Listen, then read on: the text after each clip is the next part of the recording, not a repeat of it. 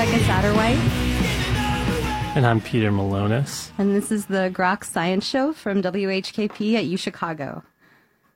That was Diarrhea Planet from the album I'm Rich Beyond Your Wildest Dreams. Mm, that was beautiful. Groks is a word that means to perceive something so profoundly well that you understand it on an intuitive level. The Grok Science Show was developed in 2002 by doctors Charles Lee and Frank Ling out of the University of Chicago, and we have inherited it from its most recent pair of hosts, Itai Aris and Unjin Lee. It's the 23rd of January, 2019, and this is our first show. Before we do science stories, I thought we could play kind of a game that I made up. I have a list of 20 questions I'm going to ask Peter. Hey, Peter. Hey, Becca. Number one question How did we meet? We were at some science thing. Uh, let's Yeah. see. It was, that's, uh, oh yeah, it was in the Marine Biological Labs. It was in the Marine Biological Labs on Cape Cod. Yes. At like a science boot camp that was mostly pretty miserable and exhausting, but um, Mm, It was the first day of, of PhD school. yeah. That's how we met. So we're we're both graduate students who are do totally different kinds of work. So we're like colleagues, but we don't work together at all. Are you ready? I'm ready. So this is like 20 questions. Kind of, but not that game. But we already got through one. We did so- one. Okay, thank God. Peter, have you ever heard the word groks before this show? Um, no. No, me Or- neither. Or if I did, I I tuned it out entirely. Do you remember what Yeah. it means? No, I, I don't. You don't grok the meaning of groks. It means to understand something really, really well. Okay. So, like, is there a thing that you would say that you do grok? I guess like uh, algebra. Oh my god, that's what I thought of too. I'm not yeah, even kidding.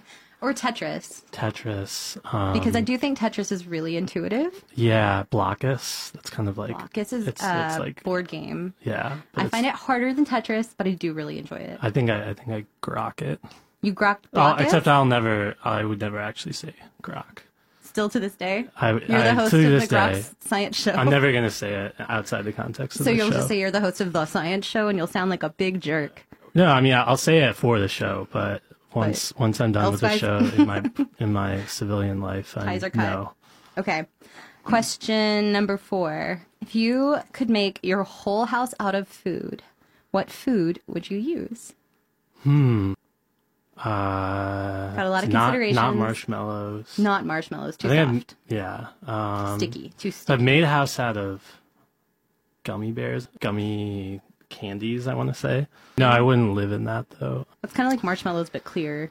Yeah, yeah. I'm trying to think of like the stalest, hardest Fruitcake. food I've ever attempted to eat. Maybe like Fruitcake? Yeah, that's that's still kind of soft. I don't know uh, about its stru- fruitcake structural integrity. Crackers. Yeah, like really, really stale graham crackers. Really stale graham job. crackers? Yeah, What about Melba toast? I don't know what that is. I think it would. I think it's your answer to graham crackers. It's much harder.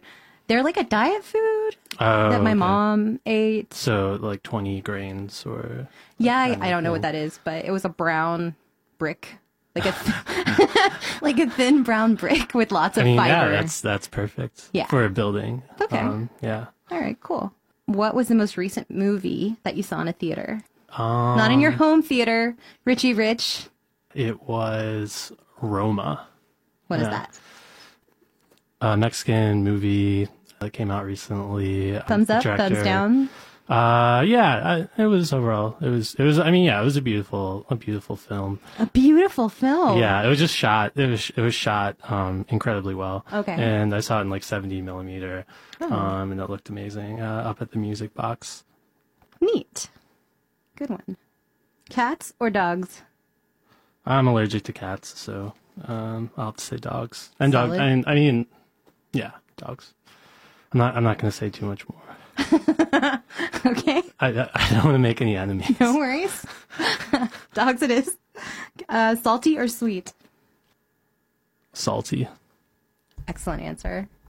This is a stupid question. Bayesian or frequentist? Um, usually just whatever works, whatever method is going You to allow me to, the to graduate. convenient. Yeah. Oh, okay. whether maybe whether or not you have priors. Okay, this is also a stupid question. Drift or selection? Well, I mean, you're you're the one to ask, I guess. Drifts. So- I kind of like drifts. Why? yeah. I don't know. Just the idea that everything's kind of random. I just prefer that. Yeah, so drift is a big force of randomness in evolution, but it's not entirely random. Okay. Maybe it is. I mean, yeah, it's a force of randomness, I suppose. Mm-hmm. And there's like a kind of a classical debate, which is why this is a stupid question about which one's more important, like random processes or deterministic processes, like natural selection in nature.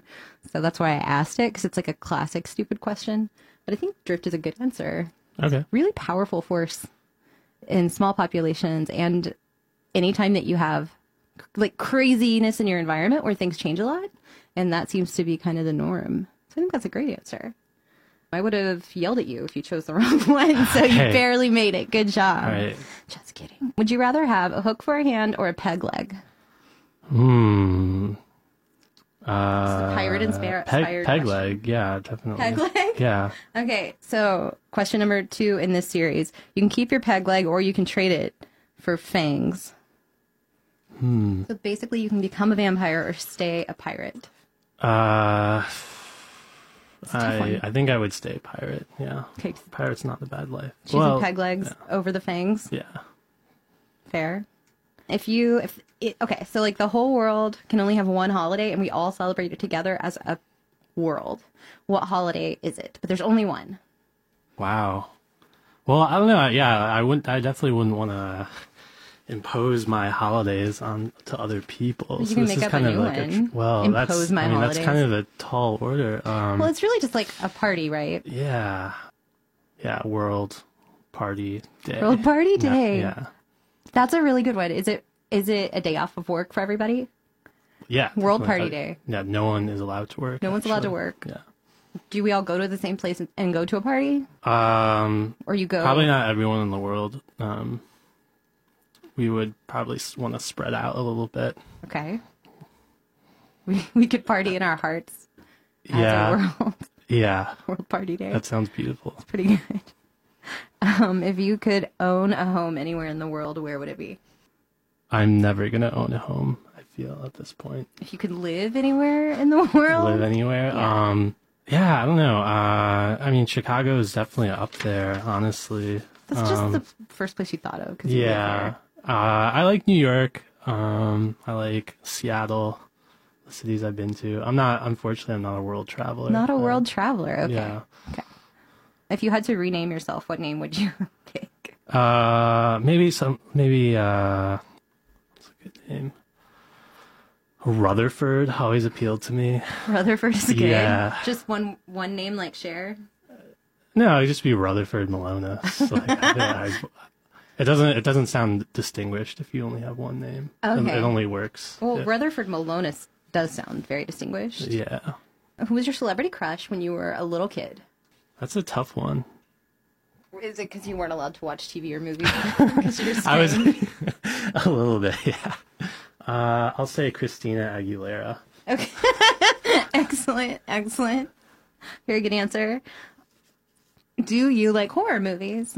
No, no. Well, Uh, that I'm- sucks because I really do. I am the biggest horror movie man. Not for you. Do you read any comic books? Nope. No comic books. Moving on. Would you rather have a garden or a garage?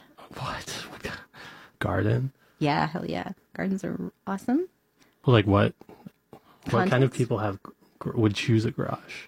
People with cars. I guess People yeah. that value That spend a lot of time. Cars. just- protecting their cars, Okay. washing their cars. Who knows? Maybe a wood worker. Oh yeah. Okay, that's reasonable. A yeah. workshop? Uh, like a yeah. a, a, make, a maker. A maker of things. Yeah. Do you own a thing that's like one of your favorite things in the world? Um. No. You don't have a favorite. so it's like a favorite object? Like what about a really good pin that writes really well? Uh, I lose all my all my pens in like three days. I I can't get too sentimental about them. Okay. No. No joy in Peter's life. Got it. Would you skydive? Oh wait, my coffee table. I love my coffee table. It's What's it's going on with that? it's the crown jewel of my apartment. It, I bought it from a really fancy high rise, like on uh, like in the loop, um, like off of Craigslist, and it was like twenty bucks, and um, it's just a really massive. Is it glass? Yeah, yeah, but also the the structure is just um, it's really cool shape. Um, Is it really heavy? yeah, it's really heavy. um, that's why I'm, I haven't moved. So Okay. yeah, So your coffee table. I think actually, actually think that you told me when you got that coffee table. Yeah, I think was- That came from your heart. Mhm. Um, have you or would you ever skydive? I guess yeah, I would I would do it. Yeah. If you were going to play a game, like a board game type, which game would you pick? And is it Blokus? Yeah, I played a lot of Blokus over like around Christmas. It's actually kind of it's a little it's a little stressful. It um, is. It can be. You're trying to you're trying to get all that space. But it's um yeah, it involves a lot of like, you know, mental mental rotation, that kind of Mm-hmm. Mental like, rotation. That's my favorite thing really. So So it. yeah. Are you sure yeah. you just said it was stressful? It's not that stressful. Do you know what else is kind of stressful? Yeah. Hungry, hungry hippos. Oh yeah. Well, okay, that's uh, that's not even. I wouldn't consider that a game. It's a, totally a game.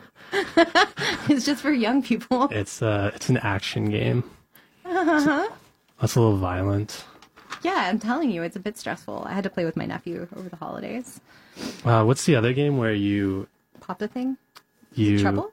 I forget what it's called. It involves like little plastic flies.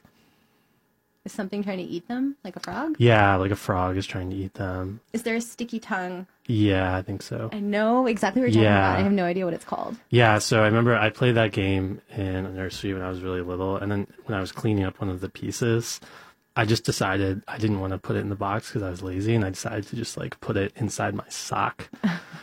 and um, I was like four, and uh, Why did you put it in your sock? I was just, you know, I just just four? was like, You're just a kid. what would happen if I just put this in here? So it was and like the sticky thing, right? no, it was just like a little plastic fly. Oh. And then my mom found it like a week later, and I realized that I had actually like stolen this fly, and and I didn't really understand how like crime and punishment worked at the time, but I was convinced that the cops were out to get me, Oh no. and I would hear sirens outside. Oh my god. and like Did your run mom and tell run you to be indoors. afraid? Yeah, no, no. Um, This this, is was all all my imagination. Yeah. Wow. That's rough. We have two more questions. What's the first song that pops into your head right now? Highwayman by the Highway Men. Could you sing a few bars? Many a soldier shed his lifeblood on my blade. Yeah, that was a little painful, but um, as you know, it's Willie Nelson, Johnny Cash. It's Classic. like all of the all of the, the, The Highwaymen came riding. Yeah, That's a it's a beautiful poem. song. It's really deep too. Yeah, so deep. And do you remember a jingle, a local from a local commercial, like a public access? Yeah, Where'd you grow up? Cleveland Were there car com- like Oh, car dealership uh, commercials? discount drug mart ch- saves you the runaround. Did, did, was it a, a jingle? Yeah, it was a song. Can you sing it? Discount Drug Mart saves you the runaround. We got everything you need. That's so good. That's better than I could have ever guessed. Thank you, Peter. I did try to to crowdsource the title of this segment, and I didn't get any good suggestions yet. So there is an ongoing Twitter poll. You can weigh in. It's a very important, very important question. And now Peter's going to read a PSA. Have you heard? Have you guys heard about that guy upstate who lost his beer belly playing with his kids? Not surprising, considering regular physical activity and a healthy diet can decrease your weight and improve your health. Learn more at smallstep.gov. A public service announcement brought to you by the U.S. Department of Health and Human Services and the Ad Council. That was masterfully done. We now have a segment called What's Up with Wasps? This segment has a great title, as you just heard, because that title won a Twitter poll. 40 people voted, and 45% of them voted for What's Up with Wasps. The other contenders were Wasps Up, The Sting, and Stings of Desire, which was a personal favorite of mine, but actually, What's Up with Wasp is my real favorite. So, um, Peter, I, I'm going to tell you a story about a wasp Because why? Do you remember why? Why? No. Because we were talking about the show like a week ago and I misunderstood what you said and I thought that you suggested that we had a weekly segment about wasps. Oh, like uh, white Anglo-Saxon Protestants. I mean, I think you can definitely interpret it however you want. Okay. but- No, that makes sense because like everyone's talking so much about Catholics this week, and we can finally, Why are people the- talking about Catholics? well, you know, like the I probably don't. I'm very uninformed. okay, just go on the internet for like And 10 type in minutes. Catholics? Yeah. Basically, there was a high school, you know, the high school kids in Oh, DC. the MAGA thing? Yeah. Gross. I don't want to talk about that. Yeah. So yeah, I just thought that you suggested that we have a weekly wasp segment, and I did think it was really weird, but I wanted to be supportive because I'm a very good friend, so I just went with it. And then it became clear that you you had like one story about a wasp. Uh, but so now we're just gonna do the segment every week. So I think that's a good plan. Hey Peter, what's up with wasps? This week I'm gonna tell you about how the aphid microbiome confers resistance to parasitic wasps. Do you know about parasitic wasps? Yeah, I know a bit. What do they do? Well, they, for instance, um, often lay their eggs in in a host. In a host. Yeah. Um, Yeah. So like a caterpillar or a cockroach or a spider. It's called ovipositing. Oviposit. O V I P O S I T. I have it somewhere here. Because it's such a gross concept Yeah. to embed your eggs into the body of the thing that your parent. Just that just sounds so gross. So nasty. Yeah. So I have agree. a little background of this particular story having to do with aphids and wasps. It's a really interesting system. Nancy Moran, Dr. Nancy Moran, largely discovered this relationship. Pea aphids are tiny little green bugs that eat and live inside of plants. And these little green bugs have an obligate gut bacteria. Obligate means the bacteria has to live within the host, so it has to be there. It can't live outside of the host. So aphids have an obligate gut bacteria that makes an amino acid, which is a type of protein. I think that's fair to say. Um, so aphids need the amino acid, but they can't make it themselves, and they use the bacteria. They outsource that production to the, the amino acid production to the bacteria. Over millions of years, this relationship has evolved, and the bacteria have lost the genes to be able to live outside of the aphid. So this is what makes them an obligate parasite. So there was a big genome truncation and they lost a ton of genes that allow them to be like a free living normal bacteria. That relationship is called a symbiosis because it's mutually beneficial for both the aphid host and the gut symbiont, the little bacteria that lives inside of the aphid. So that's the background. You want to know wasps up? I do want to know wasps up. So here's wasps up.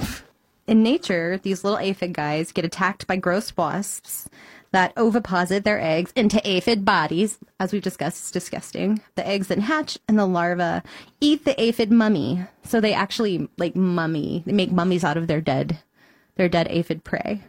So I said that. so um, this story or this paper that I'm telling you about, they did parasitism trials and counted the number of aphid mummies versus cases of no parasitism in aphids with and without the gut bacteria. And what they found is that aphids that were pre-infected with the gut bacteria were less susceptible to wasp parasitism. So they were eaten less often by the babies of the wasps if they were protected by the bacteria. And do you have any idea why or how the bacteria could have protected the aphids from the wasps? Yeah, it's a good question. So I've heard so in the in another wasp, um, which I'll tell you about in a bit. The the larvae actually they spray some kind of antibacteria substance on in the inside of their host. The wasps? Yeah, Wow. um, To try to attack the bacteria. yeah, so that they can. I mean, because they're going to be in their host until they basically They want to take adult. over. Yeah, That's how they're defining parasitism is if the wasps are able to colonize with the larvae. Yeah. So if they are able to grow and live, then they say they were parasitized. Uh-huh.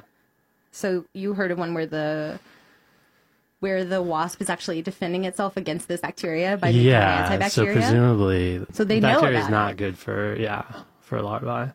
yeah, and and what happens actually is that the bacteria that are inside of the aphids causes the lar- larvae to die at a really high rate. So Oh, it's, okay. it's I don't know what the, the good word for that is, but like larvicide. So the bacteria kill the wasp larvae.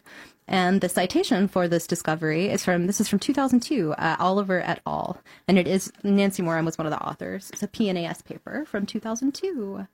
So that's wasps up with me. All right. Well, yeah, let me tell you wasps up with me. So, uh, one of my favorite wasps is the jewel wasp. Does it look like a jewel? Yeah, it's kind of like emerald. I think an, an alternative name is like an emerald cockroach wasp. Um, It's a little bit less sexy. yeah. Yeah, it's like a green, shiny guy. And so basically, the cool thing is, is that they engage in mind control over their uh, parasite, and their prey or host basically is are cockroaches. And what the female wasp does initially finds a cockroach and does like a quick sting into the abdomen of the of the cockroach. Just punches right through. Yeah, just punches right through um, with one of its stingers and paralyzes the cockroach. And so the cockroach just like can't move at all. And so that first sting that only lasts for a couple of minutes. Do we know how it makes the cockroach be still? Is it like a venom or something? Or Yeah, basically. Um, I don't. I didn't look up the like the mechanism of action for that. No that worries. first sting at all, but presumably blocks some like neuro- neurotransmitter. Yeah. and so the cockroach can't move at all. But that lasts a couple of minutes, and that gives the wasp time to prepare the second sting, which is what basically takes over the cockroach's mind or brain. Um, and so, Oh my god. yeah, the wasp uses its second stinger with completely different venom and goes into puts it into the into the cockroach brain feels around for for often like a minute or two to to find the exact ganglion like part of The the, of the cockroach brain she's gonna inject that venom into. And actually finds two different ones. So finds one and finds the other. And then it's a, like a really complicated venom has a mix of like over 200 proteins like the initial thing is that it, it has GABA agonists, so inhibitory inhibitory effect on these particular parts of the brain, but it also has enzymes and stuff. How it's acting is potentially changing over time. Basically, what initially happens behaviorally is that the the cockroach it recovers from the first venom, and so it can move, but it has no desire to move anymore. Oh my Uh, God. yeah. so the first So it has all like it- an emotional death second to yeah, it's basically death. it's a zombie at this point. Right, So okay. the initial thirty minutes, um, the cockroach the cockroach is just grooming itself. just standing there at like idly. Yeah, like grooming. There's a particular grooming pattern. I don't know what. Uh, That's so interesting. So they all do the same thing when Yeah. this happens. And the first punch is it into the brain or it's into the the first one is into the like the abdomen. Oh, the, okay. So then the second one is sorry. Does the wasp totally pull out and then go back for a second dive into the brain? Is that where the second sting? Yeah. Oh, yeah. okay. Yeah. Wow. So it's moving. The first wasp, the first sting gives the wasp time for the second sting that It's is really taking over its mind. Yeah. Because it has to know to put the first one in the abdomen and not the brain because that's Mm-hmm. the part that you want to be affected. I didn't. I guess I had heard the story before, but I never really thought about how incredible it is. Really brilliant. Like it's it's like you have a twofold process. Yeah. And it's not just the brain; it's like a particular a particular part of the brain that it can feel. So there must be some sensory Yeah. cue that's happening Yeah. on the end, the wasp end, and then in that's in the brain. So there's Mm-hmm. something that's allowing it to to target specific regions or I don't know molecules or cells Mm-hmm. or whatever. That is so crazy. I didn't know it worked that way. And then Yeah. what's the goal? what's the end game here for the wasp? So while the uh, the cockroach is basically just sitting there um, grooming for about like a half hour, the wasp goes and digs a hole somewhere, like a good like nesting hole, Whoa. and then uh, comes back. Um, uh, at that point, the grooming I think is mostly over, um, but the the cockroach is, is still like a zombie. So the cockroach um, will, would remain a zombie for like a week. They've tested it. They've like taken the wasp away, and otherwise it would just remain in this zombified state for like a if you week. take the wasp Yeah. away. So the, the cockroach can still walk, and if you flip it over, it will uh, flip back. Otherwise, it, it, it just won't do anything. in yeah. like, brain yeah. activity or something. And so then, so what the the wasp does, she bites off an antenna, the antenna of the cockroach, and eats it. or eats part of it anyway, just to get some Nutrition. some nutrition, and then takes the rest of it and just grabs the antenna and leads the cockroach like on a leash to the hole that the wasp just dug, and the cockroach is perfectly fine with this. He's just like a zombie. He goes in the hole. yeah. And then he becomes wasp food. Exactly. Yeah. Whoa! Oh so the the jewel wasp lays her eggs on the leg of the of the cockroach. She buries the cockroach alive. Uh, the cockroach is perfectly okay with this. The This is an epic story the larvae start eating that cockroach, and the cockroach is okay. And the larvae continue to eat through, and they actually eat the organs in order such that to maintain uh, the cockroach being long- uh, like fresh as long as possible. yeah, fresh. So like the cockroach is alive as long as possible. They eat it in that order, basically. I can like all that I'm thinking right now is the millions and millions of years this would have taken to evolve. Yeah. And all of the different moving parts Mm-hmm. and the different developmental stages of the wasp that are involved. And I'm wondering about ants' social evolution, which is so specialized. Mm-hmm. And because they're already kind of controlled by their colonies, if they're easier to parasitize, it's just so freaking crazy, man. That's a really good wasp story. yeah. I'm trying to remember if there's more. I guess that's pretty much it. So yeah, and then they also do like the the anti antibacterial on the on the Oh, into the- on the husk of the cockroach. So to that, make sure that the yeah, food isn't they use it as like a cocoon, um, so they don't want it to like rot basically That's amazing. after it's dead. They're really good at storing at storing prey. Um, that's crazy. Wasps up is over, and we're gonna move on to basic science stories. Okay. So we have less than half an hour.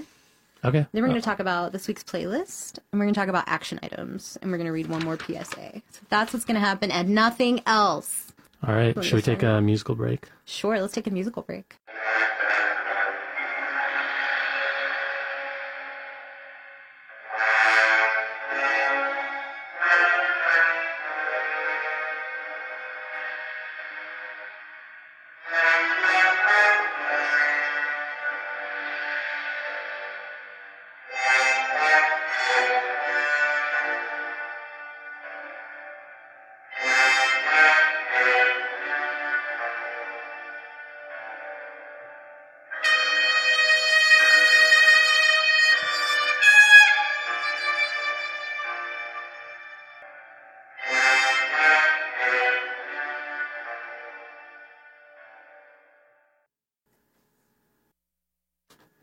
Hey, Peter. Hey. Becca. Um, this is the Grok Science Show, and I'm going to tell you some science stories.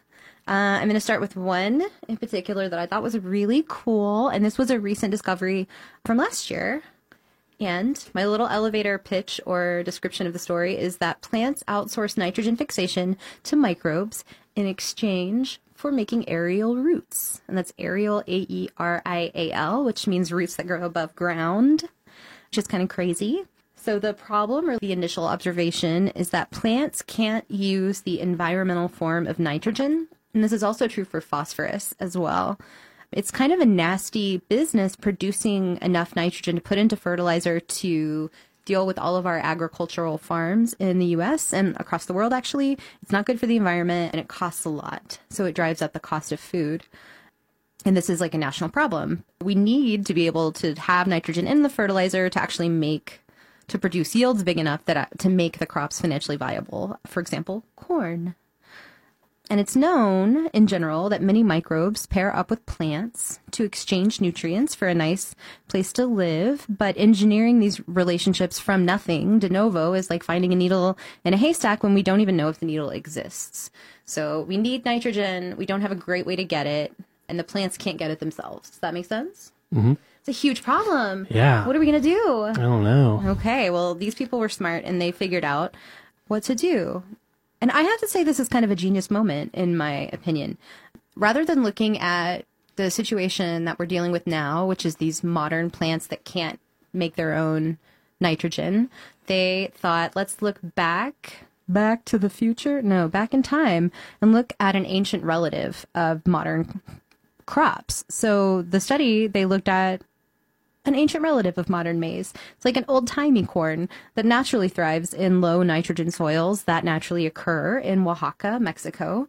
And this type of maize, so it's living, it's doing well, it's rocking and rolling, it's producing tons of corn, and somehow it's got the nitrogen that it needs, even though there's not a lot of nitrogen in the soil. And it turns out that this type of maize has grown these special aerial roots above ground, and they're bright red in color, and you can't miss them because they are unlike the rest of the plant. They had never seen aerial roots like that before. And in particular, they were covered, these roots are covered with this nasty, gleaming, thick slime. And the slime is actually a microbial community. It's a specific situation. There's a specific symbiosis going on there where you have um, an interacting group of microbes that live on these aerial roots, which are a specialized habitat for them. And what are they doing? What are they doing? What are they doing? Well, as it turns out, they're sucking up environmental nitrogen, mm. cleaving it, and turning it into the type of nitrogen that plants can actually use so that the maize is actually using. So rather than maize waiting millions and millions of years to eventually really slowly evolve the ability to cleave nitrogen and mm. make it into what they need, they outsource this part of their mm. trait that they need. They outsource this trait to their microbiome, which is, I just think that is so clever or uncanny or neat to hear about. They're like, let me grow these extra roots. I will give you this nice, lovely, bright red place to live. You can slime up all over it. It's no problem. I love this nitrogen. Thank you. And I love the idea of going to biology when you can't come up with a like problem solver on your own through engineering.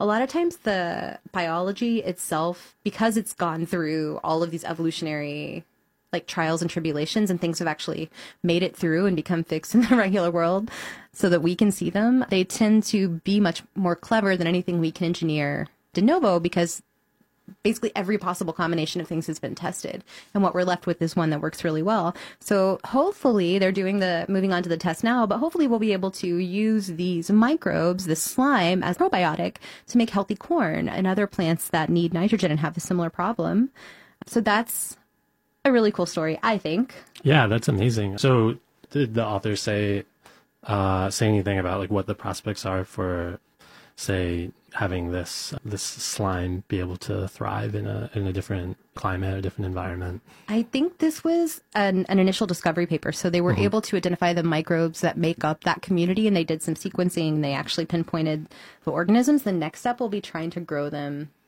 I think probably in the lab without the plant or even with the plant, but still in the lab, so that we can try to streamline or optimize that community for the types of reasons that we need it. So mm-hmm. engineer it to be more useful for humans. But uh, I think they're very hopeful because it's naturally occurring microbes. We were able to. I think you can grow them independently, but I think it will remain to be seen if this kind of revolutionizes the ag scene. But it's like this just amazing relationship between plants and microbes that have been going on for so long that mm-hmm. really the plants are like kind of exploiting the the thing the microbe can naturally yeah, do and yeah. attracting it to using just these natural forces. It's really crazy. Yeah, that's so amazing. It would be really cool if we could use it to make more food, and hopefully we will.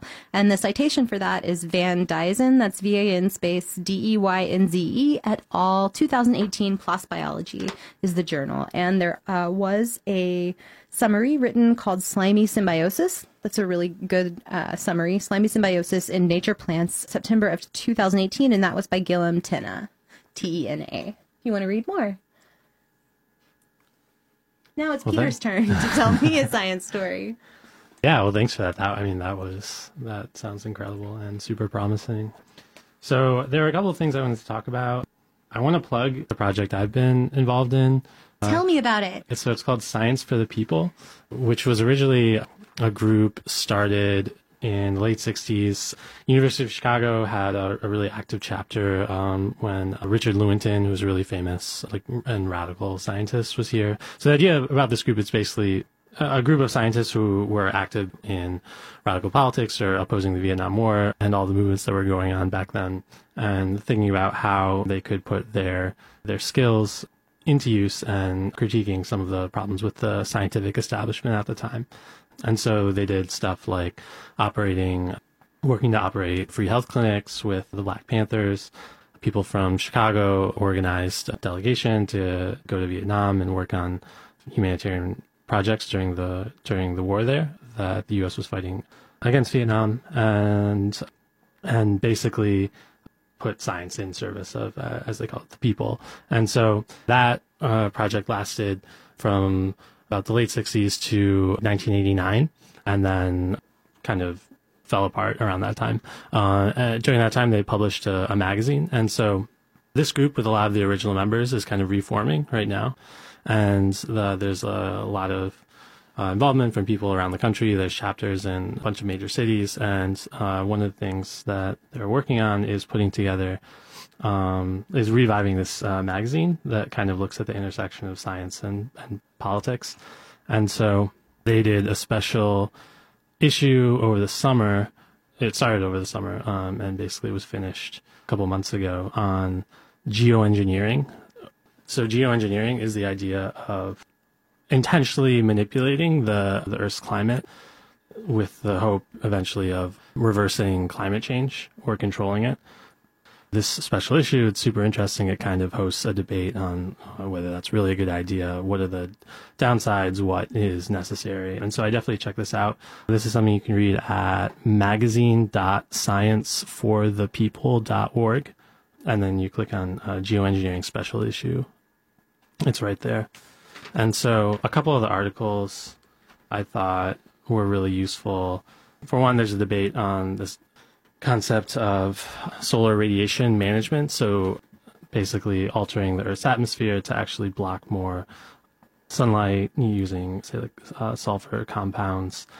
And uh, that's gotten a lot of investment and interest as our deadline for addressing climate change through reducing the use of carbon approaches. But there's some problems with that in that, of course, with any manipulating the, the climate on a global scale, there's a ton of potential unintended consequences. Uh, the the way in which that affects different countries uh, obviously varies from country to country, and so like who is actually, uh, as one of the article titles says, who will control the Earth's thermostat is w- would be a really contentious issue and potentially something that could be militarized. So if a certain climate is most beneficial for one of the great powers, military powers of the world, they could use their military and uh, say their air force to do solar radiation management in a way that is most beneficial to them, which could lead to all sorts of conflicts. And one of the articles by Linda Schneider details how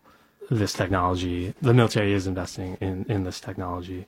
One of the more hopeful articles is by an agroecologist named John Vandermeer, and he's a professor at University of Michigan. He's spent a lot of his career studying agro, sort of more traditional agroecology systems, which he opposes to industrial agriculture.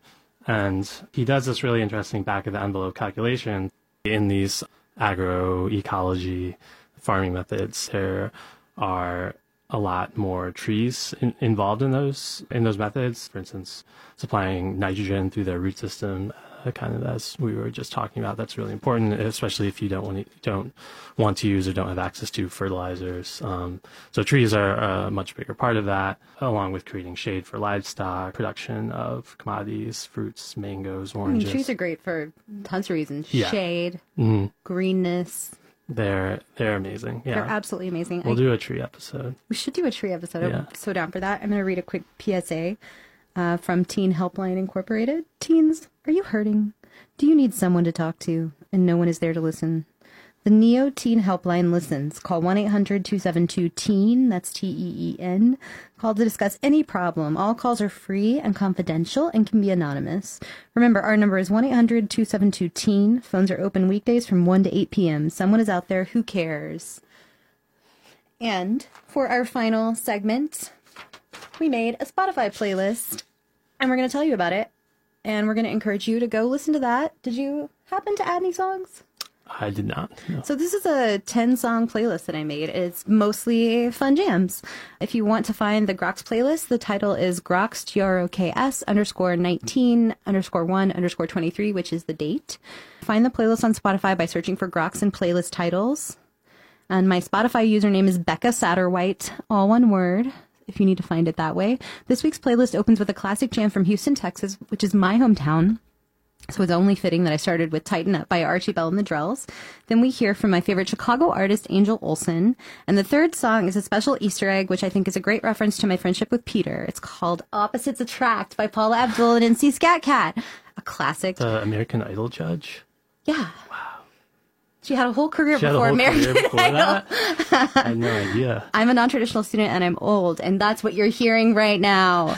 Yeah, opposites attract, man. So that's the third song. The rest of it is just fun jams, old and new, to get you through your week. And then there's also a Twitter poll. So I lived in Houston in the early 2000s. Like I said, that's my hometown, and I hosted a radio show there at the K True, KTRU, which is the Rice radio station.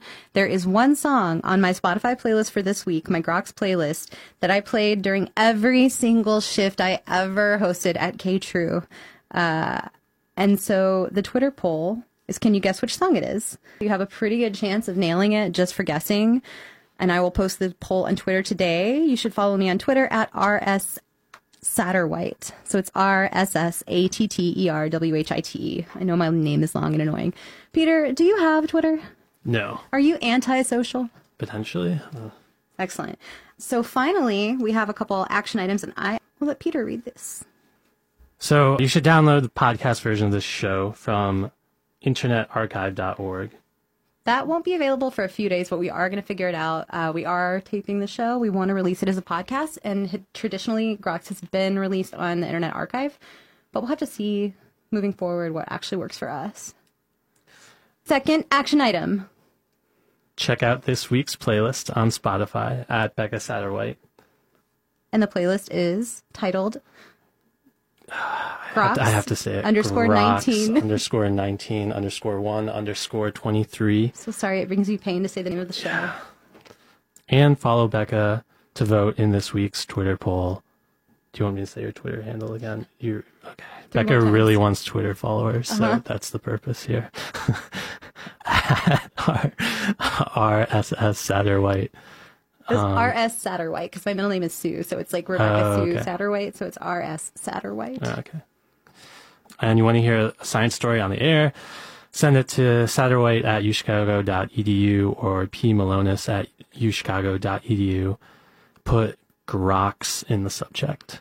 And that's Peter's email is p m a l o n i s at uchicago.edu. Just a special plug for you to email Peter lots Yep, of things. do it.